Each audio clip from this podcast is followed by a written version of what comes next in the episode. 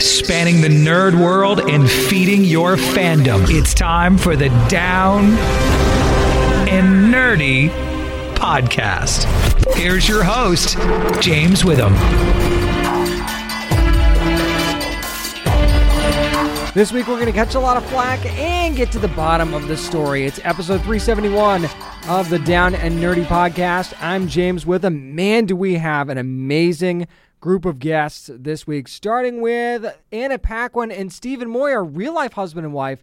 She plays Robin on Flack. He's the executive producer and one of the directors as well. Going to be talking to Anna and Stephen about working on the show and working together, by the way. So it's a little bit of a true blood reunion on the show this week as they talk about season two of Flack now streaming on Amazon Prime Video. Speaking of now streaming, I've also got Brooklyn Prince and Jim Sturgis from the Apple TV Plus series Home Before Dark. The first episode of season two just dropped today on Apple TV Plus as well. Also, going to be talking to co creator Dana Fox about what's going to be coming up this season. Plus, it was Netflix Geeked Week. This week, going to be talking about some of the biggest news coming out of that. Yes, my spoiler filled review of the first episode of Loki from Disney Plus going to be coming up this week as well. And Green Chef back as our sponsor this week. You want a great deal on the number one meal kit for eating well? Yeah, that's going to be coming up a little bit later on in the show, too. But let's start off with Anna Paquin herself, star of the Amazon Prime Video series Flack. We'll talk to her next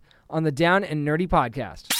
Hey, this is Coby Bell from The Gifted on Fox, and you are listening to the Down and Nerdy podcast. Sometimes the biggest stars make the biggest trouble, and this week that is on full display. Season two of Flack is now streaming on Amazon Prime Video. It's a really fun and deep story about a PR agency in London and all of the stars that they represent, but also it's a it's a massive story about addiction as well. Very very interesting show if you haven't had a chance to check it out yet. And hey, got a little bit of a True Blood reunion on the show this week because I'm going to be talking to Anna Paquin about her character of Robin, also executive producer and director, and her husband, too, by the way. Stephen Moyer are going to join me in a few minutes. So I got a chance to attend a roundtable for the show with a bunch of other amazing journalists who I'll talk about here in just a second. But the first question, question to Anna Paquin was actually for me, and I wanted to know about Robin's addiction issues and how they affect her character. Here's what she had to say.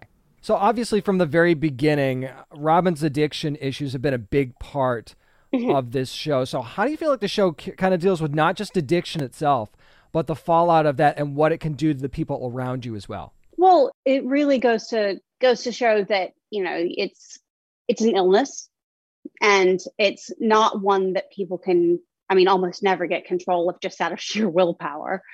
And unfortunately it is one of those illnesses that has terrible fallout for the people around the person who is ultimately being driven by something that is destroying them but that feels like the most important thing in the world. And it's complicated and it's sad but also one of the things that I like about how we tackle it in the show is that you don't just have everyone in her life automatically forgiving her and going, "Oh, it's okay," because that's not real, you know. And people people living with loved ones who have severe issues in that arena, love isn't always telling someone it's okay, I forgive you. Sometimes love is telling them they need to pack their bags and leave.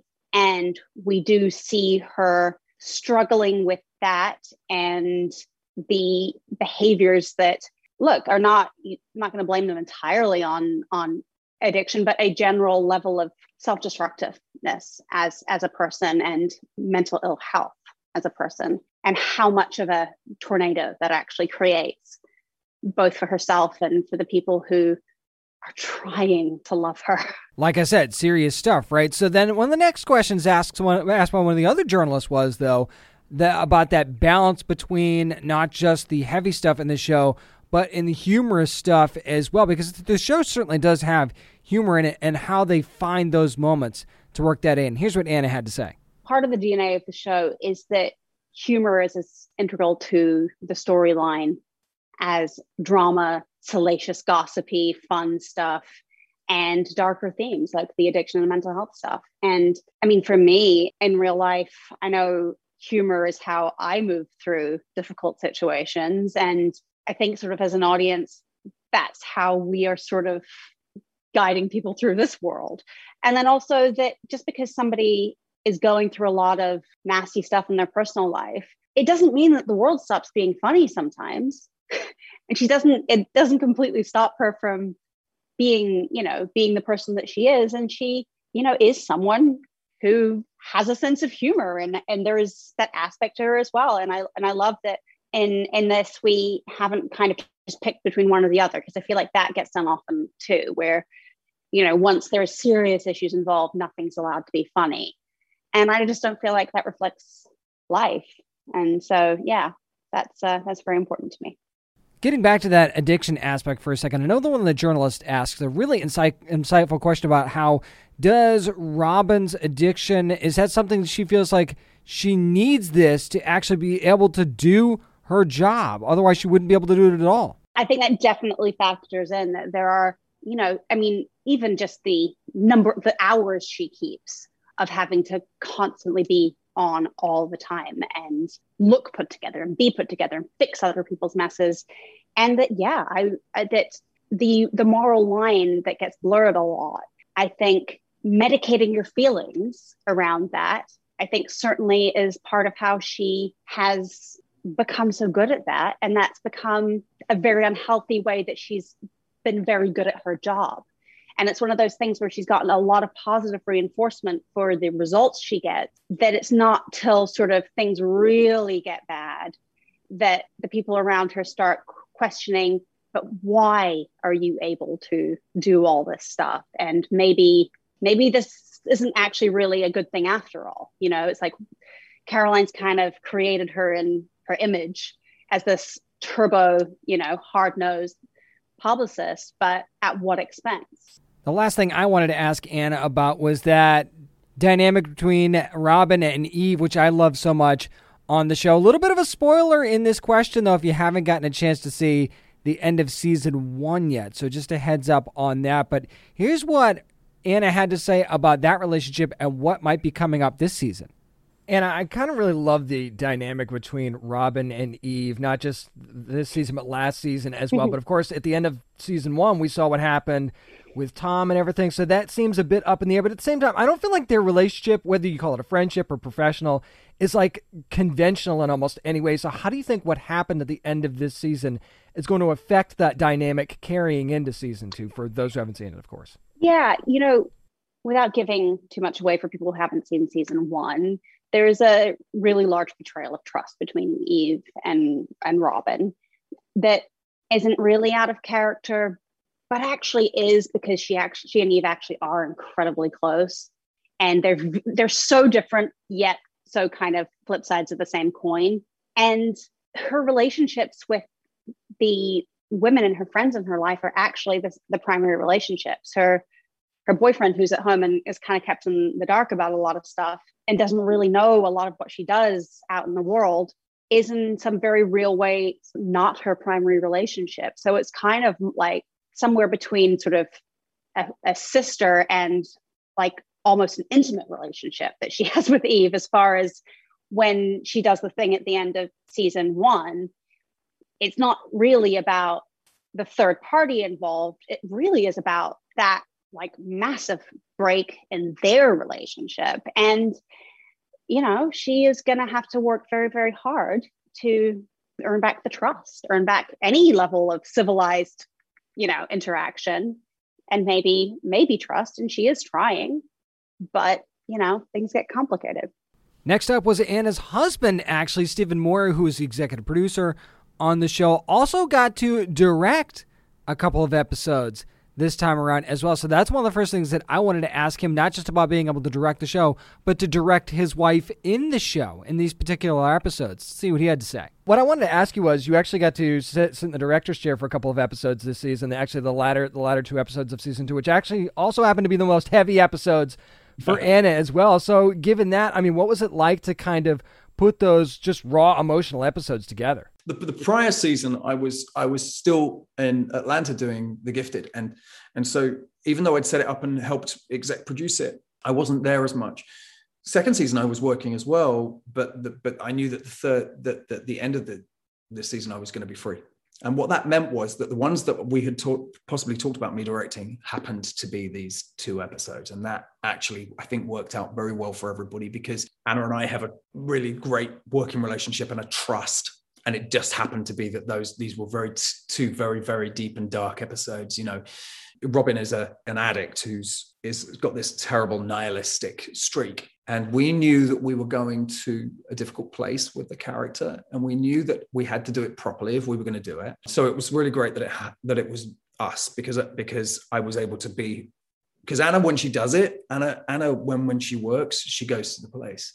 She she doesn't hold back, and that has repercussions. You know, she because you don't just go there and not have a an emotional response to what you've just done. And so I was there to sort of help her with that. And and you know, back in England, you know, I've still got house from from when I was there when before I came to America, which is really ha- helpful for us. So being able to go home, not by yourself to some sort of hotel room, I think was really helpful because it's because you know we we put Robin through the ringer a bit this year, as if as you know if you've watched like the the six episodes. So it was amazing. You know, she's just extraordinary, my missus, and it, it, it's a it's I, I it's just such. I'm so grateful and so to be able to work with her and see her brilliance and be able to have some kind of part of helping create that. It's an extraordinary character who we've taken really to sort of the you know we always knew that season two was going to be sort of dante's inferno that was our model you know show her how she is and how she's sort of coping season two will be the the descent and into her finding out some stuff about herself and and going to where she gets to by the end of that and so we had an amazing time surrounded by all these brilliant actors as well. You know, Sam Neill is a is a friend of ours, and I've worked with him, and Anna's obviously worked with him on the piano. So we had a relationship with Sam. Daniel's lovely. Martha Plimpton obviously came in, and also some friends of mine. Marc Warren was back, who's one of my best friends, and Kevin Bishop, who's also a dear friend of mine, just being brilliant in episode six. So she's surrounded by people that she has massive respect for, as well as obviously Lydia and Rebecca and Sophie, like holding on to her. So I, I don't know. I, I, you know, and we know it goes to some difficult places, but we also know that it, there's a lot of truth in what's happening to that character that we wanted to talk about. So the next question from one of the journalists was talking about the intensity of some of these episodes and some of the deep issues that are going on there, and asking Stephen what does he hope that the audience takes away from that. Here's what he had to say. Anna is a very authentic human being. So we we knew that when we were going to be talking about addiction, we weren't going to be doing the glossy version of addiction. We were going to be doing, obviously, our show is about the gloss and scraping away the gloss. And her character is the person who puts the gloss out there so that you don't see the underneath. But she's just a normal human being who's got shit going on underneath her stuff as well. And as it gets worse and as it stuff starts to bubble up for her, we start seeing more dark than we see the gloss until it's just the dark. And that's what happens with addiction. It's like we get to those places of where you're not taking intervention from anyone else. Nobody's helping you. And my wish for it is that people see themselves reflected somehow and can see maybe that they're not as bad as that, but they've still got an issue or something like that. And by dealing with it and talking about it, you are able to cope with it before it hopefully gets to the place that it gets to for Robin. The final question for Stephen from one of the other journalists was really a great one. It was, and the question was, is Robin so good at her job because of how messed up she is and because of where her moral compass is. And here's what Stephen had to say to that. Because of her own experience of the world, she knows how much effort has to go into skating on the surface to c- clear up that stuff. She's probably become brilliant at this job because she's so good at doing it for herself. But the tagline that we always used when we were selling the show, because we, we've been developing it since like 2014, 15, was always like, great at sorting other people's shit out, crap at her own, right? And you know, oftentimes that is how we are. You know, the best psychologists are often the most screwed up people because they they they know how it feels. And and you know a lot of us are really good at giving advice but not very good at taking it right? So you know that's sort of the thing that we were looking at with robin. There's only so much covering up you can do. There's only so much gloss you can apply. There's only so much, so much glitter that can can be put on the top before it gets smudged away. And we in the first season set up this character in the first 20 minutes who is in charge and in top of it and completely in control. But the truth is that she has been on this hamster wheel for like 12, 15 years when we first meet her. She's been covering all this crap up in herself all that time. It just so happens that the audience meet her as it's about to drop. But we have to imagine that that she's been doing great. She's been she's she's risen up the food chain. She's become very very good at. We you know we're not interested in showing somebody being. It's like Alan Ball, right? When we were doing True Blood, as soon as he put Deborah Ann and Jim together, Jessica and Hoyt together, everybody wanted that relationship. It's like it's just this beautiful relationship that's happening, right?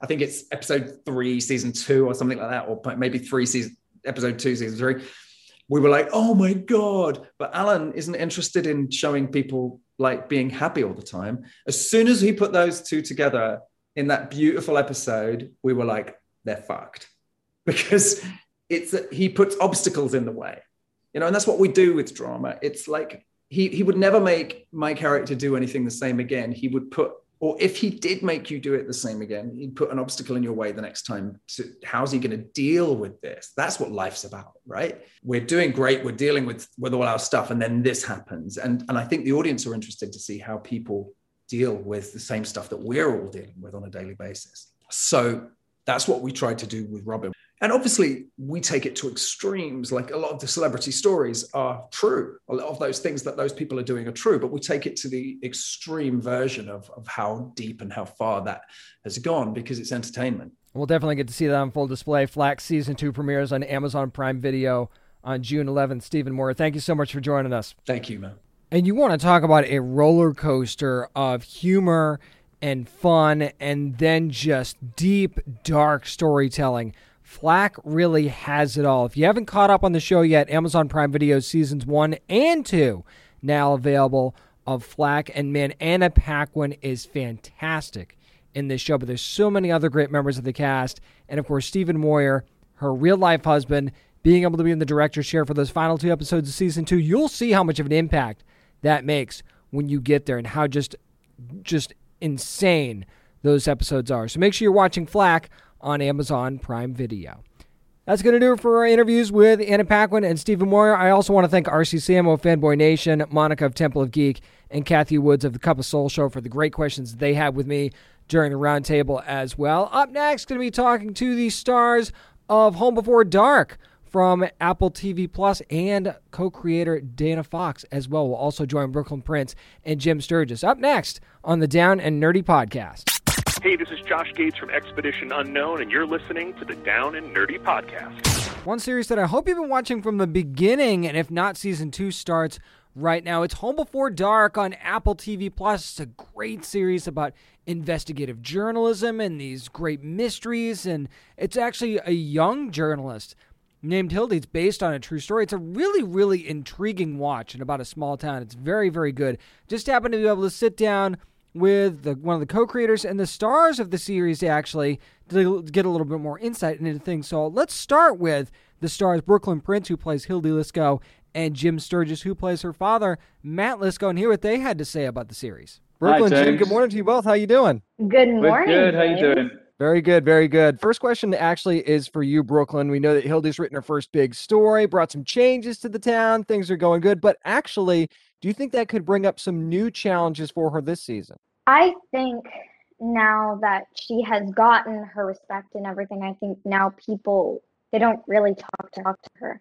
I think they get a little bit overwhelmed by who she is and the kid that she is because she is very strong and very she has a big aura and ego to her. I think that she's learning now with because she takes herself very seriously as a journalist now. I think that she's having to balance journalism and the other relationships, trying to make it all equal in the season. I think it's a little more heartfelt felt than last season, which was just, you know, journalism and Hildy and stuff. Actually, on that chord, Jim, th- this is one for you because as a dad, this struck a chord with me. How difficult is it for Matt as a parent to to want to see Hildy follow her dreams, much like he did, but at the same time, just have her moments where she can still be a kid? Yeah, I think it's hugely important, and more so in this season than I think the first one. I think he's he's very aware that the Richie Fife story from season one is still, you know, it's a huge part of Brooke, uh, Hildy's. She, she's starting to have bad dreams about Richie, and she's it's affecting her in a very deep and personal way. And I think he always he sees himself in, in Hildy all the time, so he sort of knows what she's sort of going through and how he has to sort of guide her to make sure that she doesn't go down some of the same paths that he maybe went down, where he feels like he lost his childhood a bit. I think because of what happened with with the Richie Fife case and and so he doesn't want to see Hildy have go through the same thing. So yeah, he's very protective in that way and tries to sort of manage her expectations in solving certain investigations and, and what that might mean and and just trying to sort of steer her on the right path, but sort of yeah, help her sort of guide guide her through it. I think. This one's for the both of you because I just I love watching Matt, uh, Matt and Hildy together. I just love it. So, what is the favorite part? What's the what's your favorite thing about that special relationship that they have? I think it's the same that me and Brooklyn have for each other in a weird way. Is that there's uh, although there's a huge age gap between the two of us, there's a huge amount of respect for each other. There has to be. I mean, me and Brooklyn are working with each other all day, every day, and we, you know, we really have to sort of dive into the characters together. And I think Matt and uh, Hildy have a very similar relationship with their relationship with journalism. Is that you know, they really respect each other, and he really doesn't look down on Hildy at all, and he really uh, offers himself out to even learn from from his daughter, and you know, be open to sort of have have a young person sort of teach him a few things once in a while, you know. I think that last season, Matt and Hildy had a very meshed relationship. I think Matt's kind of trauma with journalism and moving back to the town, he was putting that kind of into his daughter's and I think it was kind of meshed their journalism relationship and their father daughter relationship. I think this season it's more clear cut. I think on the journalism side, Matt takes Hildy very seriously, and Hildy takes Matt very seriously. And I think her and their daughter father relationship, they love each other very deeply. And I think, like to Hildy, Matt's her best friend, and to me, Jim's my best friend. Oh, that that's such a great way to put it. And you guys will see that. Thank you, P. That'll be in full display when season two premieres on Apple TV Plus on June the 11th, Home Before Dark. Yes, Brooklyn. And, uh, Jim, thank you so much for joining me. One of the things I really do love about the show is that father daughter relationship between Hildy and Matt. It's really, really just such a very, very unique, almost partnership that they have. I mean, father and daughter, but also partners in journalism as well. So I think that Brooklyn and Jim put that very, very well. Let's actually keep things going with co creator of Home Before Dark, Dana Fox, and see what she had to say about this upcoming season. Hi, James. Nice to meet you. Hi, Dana. Nice to meet you as well. I mean, last season kind of left us on a little bit of a cliffhanger there. So, uh, but we've seen the trailer that it looks like there's going to be a little bit more going on. So, how do you feel like the show is going to balance Richie's disappearance with this new mystery you've got coming up for us? You know, for me, it was really important that we signal to the audience that don't worry, you are going to find out the answers to all the questions that you have left over from season one eventually. But it was also really important to sort of say, we're starting a new mystery. There's a whole new thing to solve. This isn't, you know, the Richie Fife case isn't the only weird thing in Erie Harbor. It's not the only bad thing that's ever happened in this town. So, what we tried to do was kind of make sure that for everybody who was desperate to find out what happened at the end of season one, they would be really satisfied by season two. In addition to kind of um, making the world bigger, more exciting, letting the kids kind of go on slightly bigger adventures, get out of the house, go to crazier places. So we feel like we really kind of did that. I hope I hope everybody feels that way too.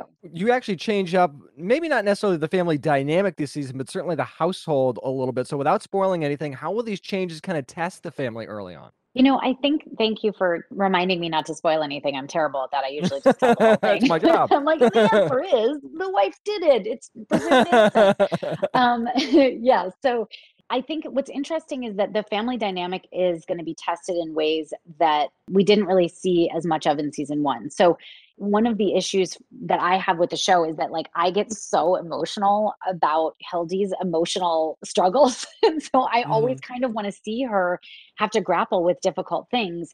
And so, you know, the dynamic in the house is sort of widening outside of just her and Matt. So, you know, she and her father have this incredible bond that's especially strong because of journalism. And I kind of wanted to push at that a little bit and test it a little bit and have them be at odds about different things. And I think that's important because that's part of what growing up is as a child. It's sort of like a little bit of being able to kind of break away from your parents. And I think the other hard part is that there are things that are going to happen in the family that are kind of heartbreaking and that we get to watch these characters try to solve a mystery to kind of stop something heartbreaking from happening. It feels like an emotional ticking clock that was really exciting to me. People are going to find out all about that June the 11th when season two of Home Before Dark premieres on Apple TV Plus. Dana, thank you so much. Thank you so much, James. Can't wait. And that is just scratching the surface of what you're going to see in season two of Apple TV's Home Before Dark, which you can see the first episode of right now. If you thought this Richie Fife thing was interesting last season, wait till you see what they've got in store on top of that this season. Plus, the way the dynamics change for Hildy and what's going on in the town and what's going on in the sheriff's department, too. I didn't even get a chance to touch on that. There's so much change and a monkey wrench really thrown in the second season. If you were already a fan, I think you're going to be even more so for season two of Home Before Dark on Apple TV Plus. This week, the Down and Nerdy podcast is brought to you by Green Chef, and I've been using Green Chef for a while now. Actually, I always go with the keto box because I, I eat gluten free, and that usually has the some of the best gluten free options. There's if you're paleo though, plant based, they've got plenty of things for you there as well. But it's a way you just want to eat more balanced and have a lot of great options that are just ready to go and just ready for you to prepare. And you can have dinner on the table much much faster and you can you can make leading a healthier lifestyle a lot easier that way. You get home cooked meals, options that work for whatever you need and not the other way around. And here's the deal. Everything's actually hand-picked for these recipes. Organic veggies, high quality proteins, and it's delivered right to your door in pre-measured and mostly prepped insulated packaging. So yeah, you throw everything together and you've got dinner on the table really, really fast. As a matter of fact, if you ever have one of the options with pork chops in Green Chef, they have some of the best pork chop recipes I've ever had. So anytime I get my Green Chef box and I see pork chops in there, I know it's about to be a good night because they have some great pork chop stuff. And as you probably know, I also have HelloFresh, which HelloFresh owns Green Chef, and it's a really good balance between the two actually. The recipes are different, they certainly vary, and you get something a little bit different each time with both. So I like going back and forth between the both of them. But if you haven't tried Green Chef yet, let me help you out. Go to greenchef.com slash 90nerdy and use the code 90nerdy to get $90 off, including free shipping. That's greenchef.com, the number 90 nerdy, and code 90nerdy to get $90 off, including free shipping. You'll find out why Green Chef is the number one meal kit for eating well. So, hey, get dinner on the table a little bit faster. Get something that might be a little bit different than what you're used to. And hey, eat a little bit better with Green Chef. Again, thanks to the cast and the co creator of the Apple TV Plus series Home Before Dark for joining me this week. Up next, time to get into a little bit of mischief. My spoiler filled review of the first episode of the Loki series from Disney Plus is next on the Down and Nerdy podcast. This is Luke Mitchell from Marvel's Agents of S.H.I.E.L.D., and you are listening to the Down and Nerdy podcast. It's time to get into a little bit of mischief on Disney Plus. That's right, the Loki series has finally premiered, premiered on Wednesday. Gonna give you my spoiler-filled review of this first episode. Yes, so yes, spoilers for episode one of the Loki series coming up. Also gonna drop some tidbits from the Loki press conference that I attended before the show premiered as well. Won't be able to use the audio, but I can tell you what was said by the wonderful panel. Tom Hiddleston, Owen Wilson was a part of it, Kevin Feige, and many others were there as well. So I'll go through that a little bit. But what I really loved about this story was how it continued Loki's story. And one of the things that Tom Hiddleston brought up right at the beginning of the press conference was that, you know, after Infinity War, he sort of felt like that was the end of Loki's story. He said it felt so final. But then at the same time, he said, I knew that Endgame was coming around the corner. And in the scene where Loki picks up the Tesseract and disappears in a puff of smoke, where does he go? When does he go? And how does he get there? And that was kind of the kickoff for the new series. And even Kevin Feige said when they shot Infinity War, they didn't really know exactly when they were going to have this series, but, but by the time they went around to shooting Endgame, that's when they sort of started getting the idea, and that's when it started happening. And you see in the beginning of this, in the first episode, that's where we start off. We see where Loki goes, we see where he ends up, and then you see him get caught by the Time Variance Authority, and that's sort of where everything begins. We get introduced to the Time Variance Authority and the Guardians of Time and the Timekeepers. And one of the things I really love was the the first part of the show was just so hilarious. Watching Loki go through all of the motions of actually being captured and processed by the TVA. And in classic Loki fashion, he doesn't take them seriously at all, but they don't really have a whole lot of trouble taking him down at the same time. And then there's the scene with the paperwork, which was hilarious. There's the scene where he's not sure if he wants to walk through that little almost metal detector type thing because he didn't know if he's going to get vaporized. And, and you see him start to comply. But my favorite line in the whole first episode is when he's getting processed, right? And there's a clip of this on our YouTube channel, actually, if you want to go see it, if you haven't seen it yet. And and she and the judge says, "How do you plead?" And he said, "Matt," and I'm paraphrasing. He's, "Madam, my God doesn't plead." And I'm like, "Oh, that is so Loki." And then of course you've got Gugu Mbatha who plays Ravonna Renslayer, and she's the one that's presiding over this whole thing, right? And that was just such an amazing scene, and it sets up eventually Loki looking like he's being recruited by the Time Variance Authority to work with them to try and figure out what's going on with these agents that are suddenly being picked off one by one at all these different areas where these variants are popping up. And then you've got Agent Mobius, who's played by Owen Wilson, who is kind of one of the top agents trying to track these variants down and, you know, keep time the way it is. Because the whole point of this whole thing, we find out, is to is to keep time the way it's supposed to be, but it's a little bit more complicated than just time as well because it works the multiverse in there, and I really don't want to spoil too much of any of that. But you, you find out that time is not as simple as you think it is in this particular point. But then once we get Owen Wilson's character of Agent Mobius and Tom Hiddleston's Loki together, I mean the chemistry between the two of them is unbelievable, really. I mean, it's just they fit so well together. It's like this perfect combination, and, and the way that they go back and forth at each other. You've got Agent Mobius with no powers whatsoever, and of course Loki, who we know is kind of powerless in this sense too, because he's he's in captivity. But it's amazing that mental chess game that they're playing, right? And Loki acts like he's not falling for it, but at the same time, you can see Agent Mobius trying to get inside the head of Loki, and almost knowing what's crazy. It's almost like Agent Mobius knows Loki better than he knows himself because he, as he says at one point, it's like I know how your story ends, sort of thing, because th- that's just part of what's the Time Variance Authority is all about knowing time.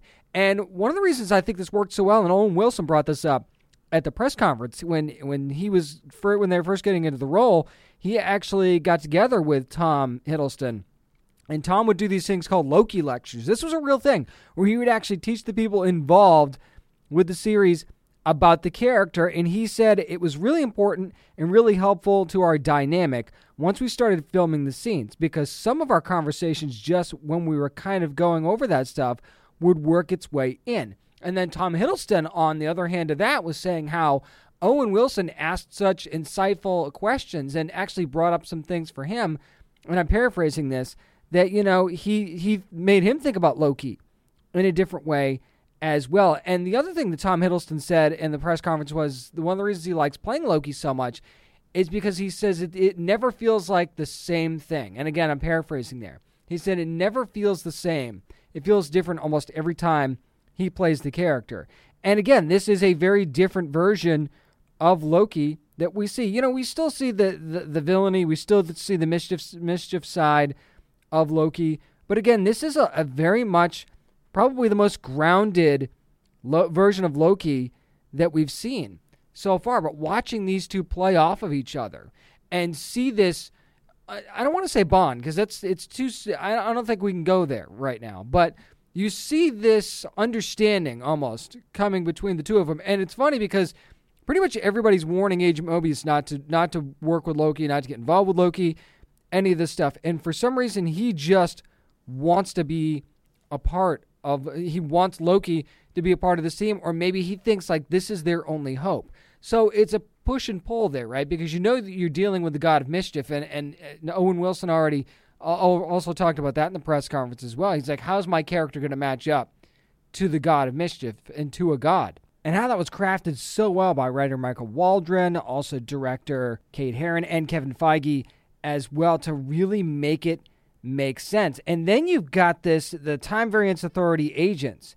And I got to tell you, when you see Wunmi Mosaku walk onto that screen as Hunter B15 and you see her own almost every scene that she's in, because she's the first one to take Loki down in the first place, it is just downright impressive. And you want to talk about somebody who is really just committed to their to their job and committed to what the timekeepers have created here with the Time Variance Authority, and she is about as by the book as you get.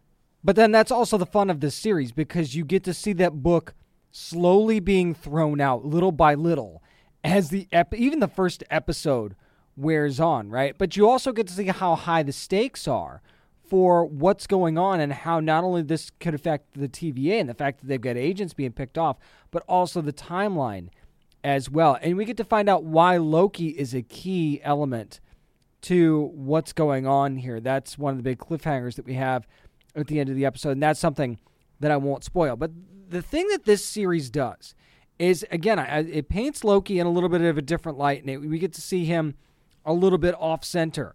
Is, is the best way I could describe it. We get to see that you know that cockiness, that that that facade, kind of get dropped a little bit at one point, and you also get to see that amazing chess match between he and Agent Mobius, played by Owen Wilson.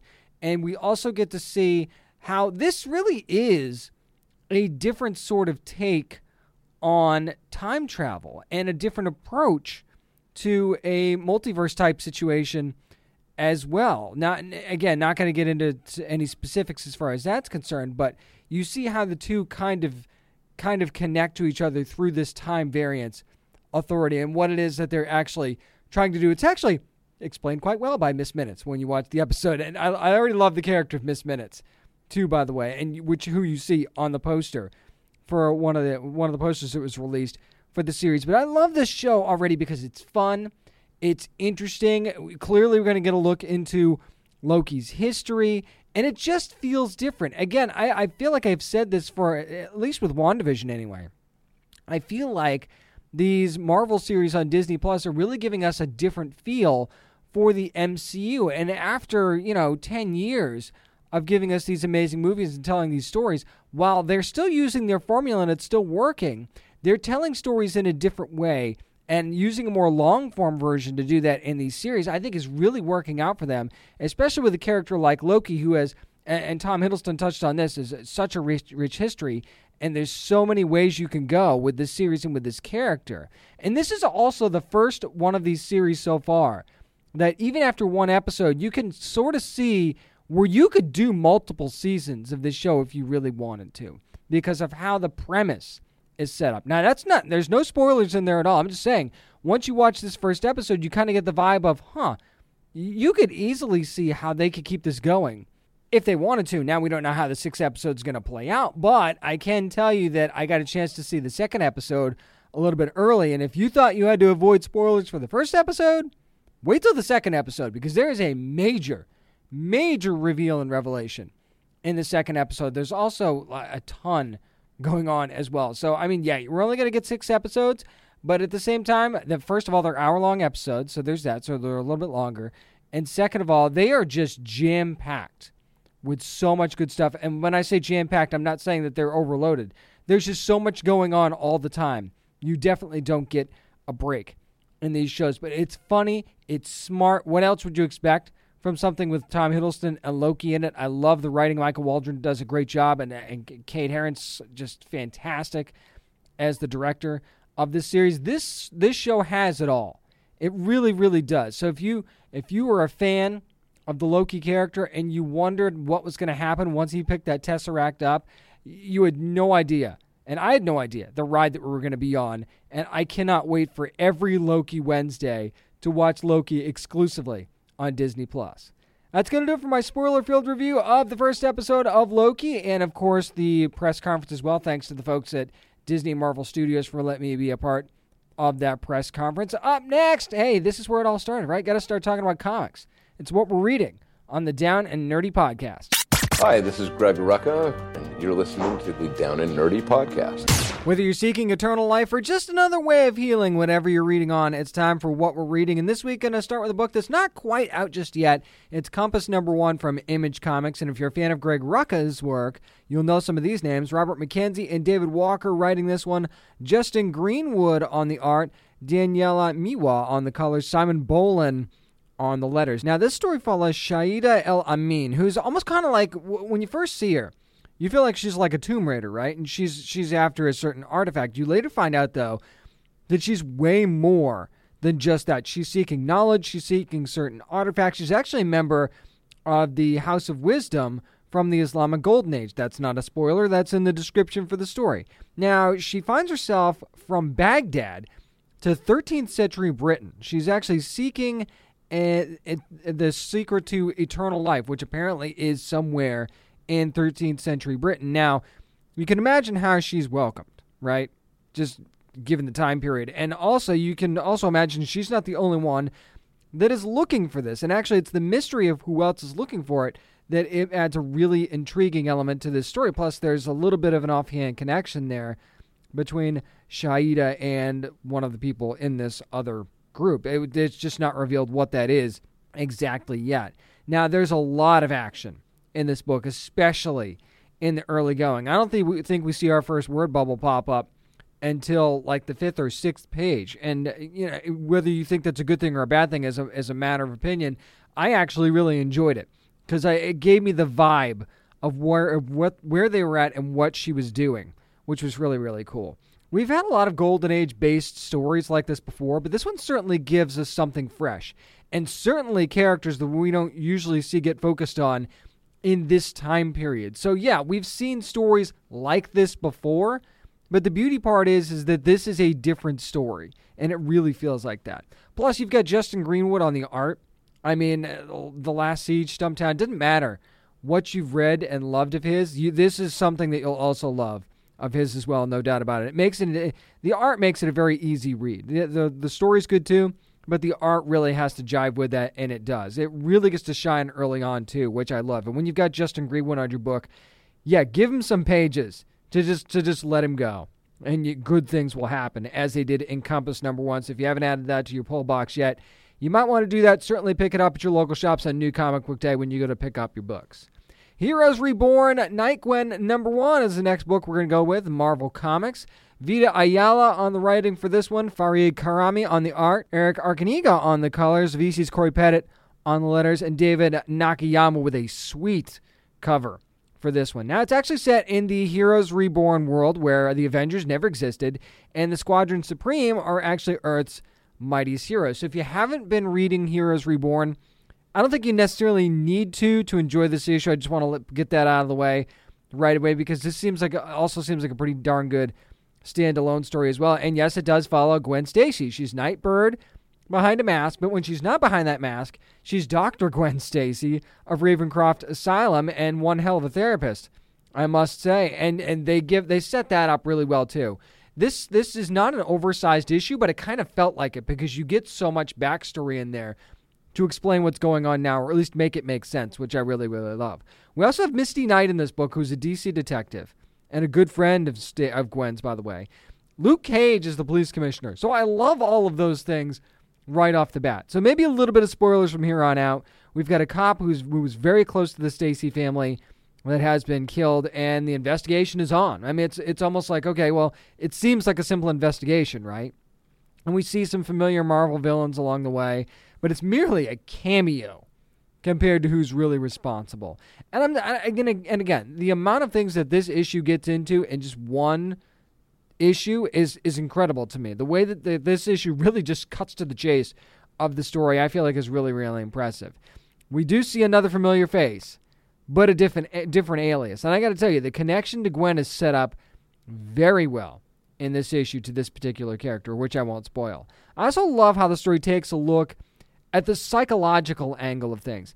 and also focuses on the healing as much as the capture of these villains. And there's there's a little bit of a interesting view of ideals between Gwen and Misty too. Misty being, you know, the cop and she doesn't know that Gwen is the vigilante. So and you know, you get almost a classic clash of ideals there in a way, but you know, she can't really reveal that either. So it's that's a very very interesting dynamic. Also because I feel like Gwen and Misty might be more than just friends in this issue. That's very open to interpretation in this story. So I'm curious to see what your thoughts might be on that. But but Vita Ayala just knows how to tell such a great story, and I and I, I got to give them credit the way that they were able to craft the story and get so much in. And it didn't feel jumbled either. That's the other thing. You think, well, did, did it all get crammed in there? It really didn't. It was really succinct, and the way that it was crafted, you almost felt. I almost felt like I was reading a, a 40, 50 page book, and it's not. It's a standard size issue, maybe a little bit oversized, but a standard size issue. So and then you've got the art, which is just as good. And it actually, for me anyway, it had that Bronze Age feel, but it was blended with the modern look that you'd see in a lot of books today. And the lettering, too.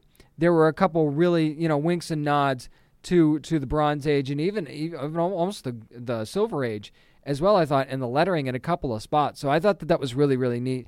This is a book that I wasn't sure if I was going to love or not, but I, I tried it because Vita was on the book.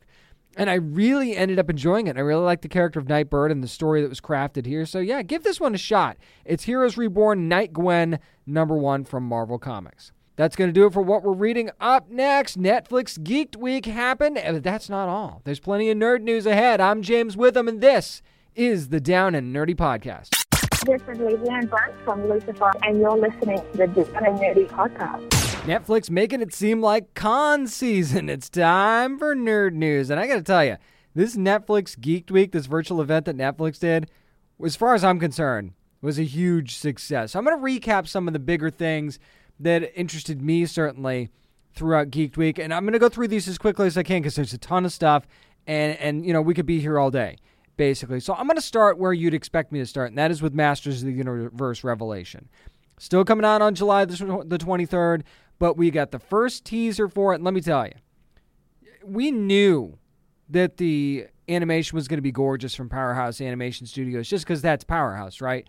But the way that they bring these Masters of the Universe characters to life to me was just eye poppingly incredible. I mean, the first look photos don't even do it justice. Plus, I mean, there is a ton of action. You get to hear Mark Hamill as, as Skeletor, which already is money in my book, as far as I'm concerned, just from this teaser, then you, you just get character after character after character reveal, and, and you go, as a child of the 80s, your, your head is spinning at all of these characters you're seeing. Hey, we're even seeing Orko being getting a little badass moment there. Oh, yes, Orko.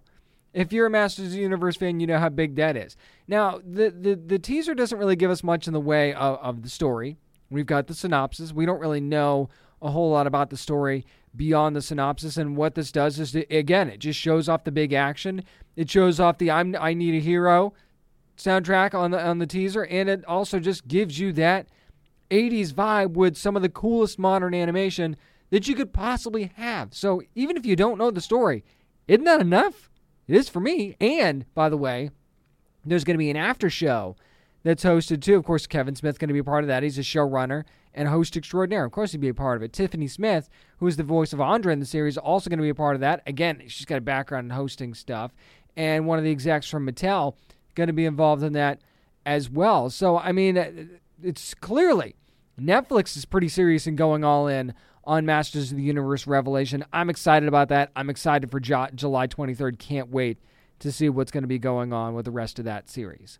Stranger Things season four got an update. No, not the update you wanted. There's no release date, no tra- no official trailer, anything like that. But what we did get was some casting updates. We got four new members of the cast, and I'm not going to read it ad nauseum here, but you've got a- Amy Amybeth McNulty who's voicing Vicky, who is a little bit of a band geek and might be catching the eye of one of our heroes in the story. You've got Miles Truitt as Patrick. He's a Hawkins basketball player, but of course, there's a secret there.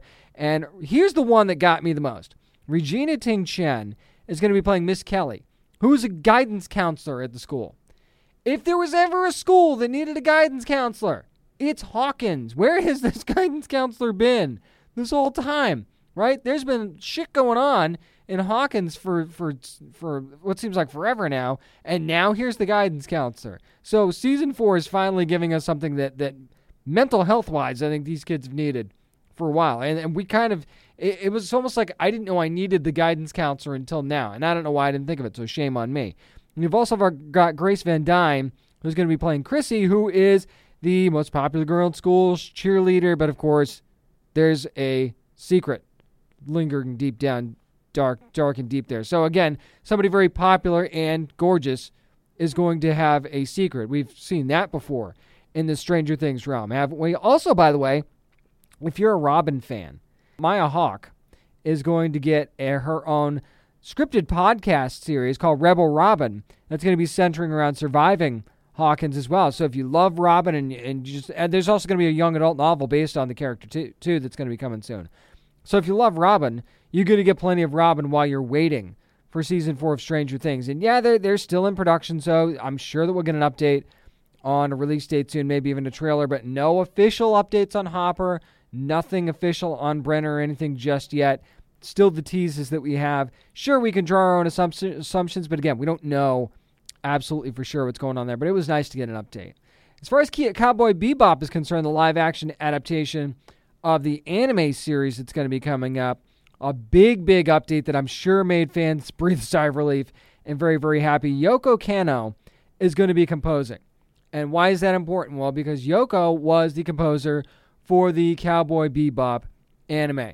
So, yeah, the, the music was a big, big question mark for fans coming into this live action adaptation. And now we know the music's going to be done by the same person that did it originally. You can't complain about that. You just can't. You bring in the original composer.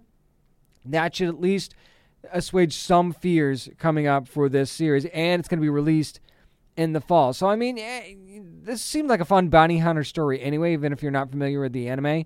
But at the same time, the music's going to be hugely important. So, bringing in this original composer, it seemed like it was the only call to make because then now you're taking that out of the out of the way of fans being able to say, "Well, you didn't do this." Well, they did. So now you're going to have to find something else to criticize if you decide you don't like it. Locke and Key Season 2 we are updated and find out that is going to be coming out in October. We got some first look photos from there as well, and it seems like there might be a little bit of dissension in the ranks of these of these demons, right? And and we don't really see a whole lot of fallout from what would happen with the Omega key in this in these photos. But again, they're photos, and it looks like we might be exploring some other keys as well this season too. So that should be interesting. Speaking of second season, Shadow and Bone going to get a second season on Netflix, given the fact that it was one of the most popular shows of the year so far on Netflix. That should not be a huge surprise. I'm actually, I feel like they saved this announcement for this event. I feel like they could have made this announcement a lot sooner, and we're going to, but they wanted to save it because they knew they had this Geek Week event coming up, so why not save it for that? So that, that almost seemed like it was a no brainer. And one of the first announcements of the week, by the way. Transformers War for Cybertron will drop its final its final uh, kingdom. That's going to be the the final chapter in that story, that anime for Netflix as well. That's going to be on July the 29th. We got to see quick posters from that, which looked really really good. They mixed some new stuff in here too, by the way, along with some updated stuff.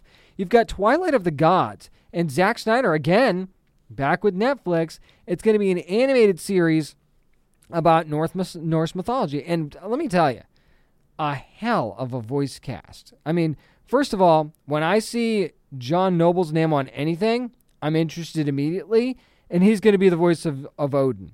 So, I mean, could anything make more sense than that? Yes, we are going to have Thor as a part of this, as Pilou Asbæk is going to be the voice of Thor.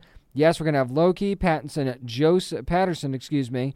Joseph is going to be the voice of Loki. You've also got Rahul Kohli, who's going to be the voice of Egil, and there's so many other just great characters. Hel's going to be a part of this as well. Jamie Chung going to be the voice of Hell. So yeah, plenty of characters to look forward to. Got a couple of familiar faces from Game of Thrones as a member of the cast as well. So we don't know a whole lot about it beyond that. But an anime series, excuse me, animated series about Norse mythology, nothing wrong with that at all as far as I'm concerned. So I, am very curious to see what that's going to look like. No release date yet set for that.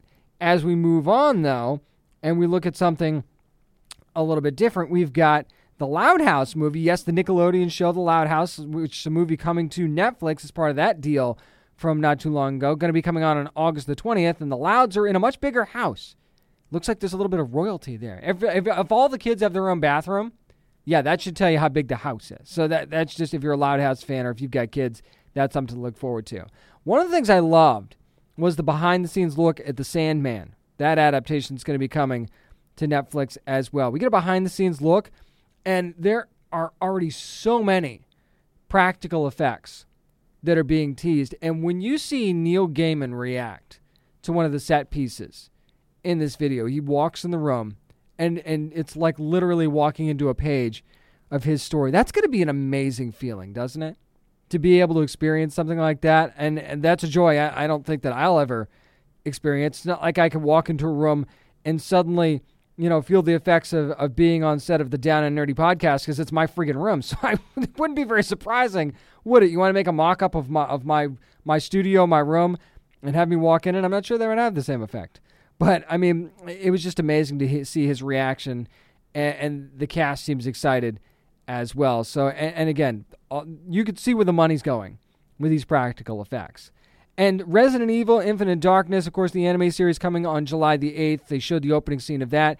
It's a, it's like a basic military op that we see there. So, it, it, but it just teases what looks like some of the best animation that you're going to see. Quite frankly, it is stunning detail and and only fitting for a Resident Evil series. Some intriguing new stuff as well, though. I want to talk about, and one of them is Kate, which is going to be an action thriller film starring Elizabeth Winstead, and it's basically a ruthless crime operative who, after being irreversibly poisoned, she has less than 24 hours to exact revenge on the enemies, and in the process forms an unexpected bond with the daughter of one of her past victims. So we only got a motion poster for that, but it looked really, really interesting. We also have Sweet Girl, which is going to be a film starring Jason Momoa, and it's going to be about a devastated husband who vows to bring justice to the people responsible for his wife's death while protecting the only family he has left, his daughter, who's going to be played by Isabella Merced. So, again, Jason Momoa coming to Netflix. Nothing wrong with that. Another one that you might be familiar with already is The School for Good and Evil, which is based on the young adult fantasy novels from Soman Chainani. And it actually follows a group of girls and boys that were taken to an institution and trained to become fairy tale like heroes and villains. So, again, some very, very interesting stuff that's going to be coming to Netflix. And there's still a lot of other things, too. Go to downandnerdypodcast.com for a little bit more about what's going on. But the, again, I could be here for days talking about all the amazing things that are coming from Netflix Geeked Week and so many amazing reveals. And bravo to Netflix for putting together quite a digital event. Here's something I did not expect to be talking about this week, and that is a Lord of the Rings anime film that is being fast tracked by Warner Brothers and New Line. And now, forgive me because I'm going to butcher the, butcher the hell out of this name, but I'm going to give it my best. The Lord of the Rings, The War of the Rohirrim. And this is actually going to be based in the same universe as the Peter Jackson live action films, but it's going to be set before that trilogy. And an important note that was pointed out in the press release this is a standalone film, but it's a bit of a companion piece to what we've already seen. And it expands the story of the Forest of Helm's Deep, which is a very, very interesting story to be told. It's going to delve into the life and blood soaked times of one of Middle Earth's most legendary figures, King of Rohan, Helm Hammerhand. Yeah, if that is a story you've been waiting to be told, you're going to be getting it here pretty soon. And Kenji Kamiyama, who did the Ghost in the Shell standalone complex TV series, is going to be writing the script. You've got Sola Entertainment that is going to be working on the animation for this one. And you know what? At this point, why not? Why not? I mean, it actually surprises me that we haven't had a Lord of the Rings anime before now, but I feel like I've said that a lot too. And I feel like this is a great time for anime as as much as you know, fans that have been fans of anime forever would say, "Hey, what the hell? We've loved anime for for a lot longer. Now all of a sudden everything's anime, and maybe that frustrates you." There's never been a better time for anime. So everything is getting in anime adaptation nowadays. And is there anything wrong with that? I don't think there is, really. And Lord of the Rings is going to look gorgeous in anime as far as I'm concerned. Especially this is this is the right story to do it. Now we don't know who any of the characters are going to be. There's no casting. Obviously, there's no timetable for this release yet. They say they're fast tracking it. I don't know if that means they're going to try to get this in in 2022. I don't see how that's possible. I think it's probably going to be early 2023. But I mean, hey, if they're fast tracking it, maybe they are going to try and get in screens a little bit sooner. So that is something to certainly keep an eye on. But yeah, am I excited for this? Absolutely. I'm excited for this. Why wouldn't you be? Just based on the description. Now, you know, that could change based on what we see and what we what we get from trailers and things like that. But I mean, again, Warner Brothers knows how much a Lord of the Rings franchise can print money. They're going to make sure that they do justice to this and get a good cast for this as well. So I'm really looking forward to seeing what they can do there.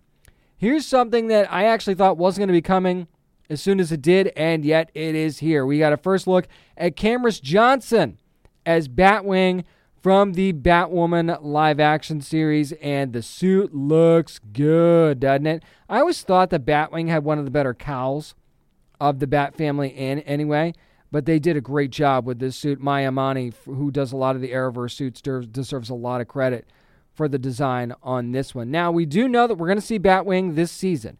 We also know that looks like John Diggle is going to be one of the one of the pe- people that helps Luke along and getting to the point of being Batwing in the first place and along this journey as well. And let's face it, if you've been watching Batwoman, this team needs all the help they can get this season anyway. It just I feel like it's going to be interesting to see how this changes the dynamic of the team in the field and how things are going to go because Luke was so dependent on being like the guy in the chair, right? The guy who guides everything through. Now being in the field, how's it going to change things? We saw that dynamic change on the Flash when Cisco became Vibe, and suddenly Vibe was in the field a little bit more too. So they figured that out. I'm sure they'll figure this out on Batwoman as well. By the way, the, Carlos Valdes leaving Bat, leaving the Flash this week. I mean, an amazing run on the Flash. So thanks to Carlos for bringing Cisco Ramon to life in such an amazing way as well. Whew, feels like we covered a lot, but that's going to do it for this week's edition of the Down and Nerdy podcast.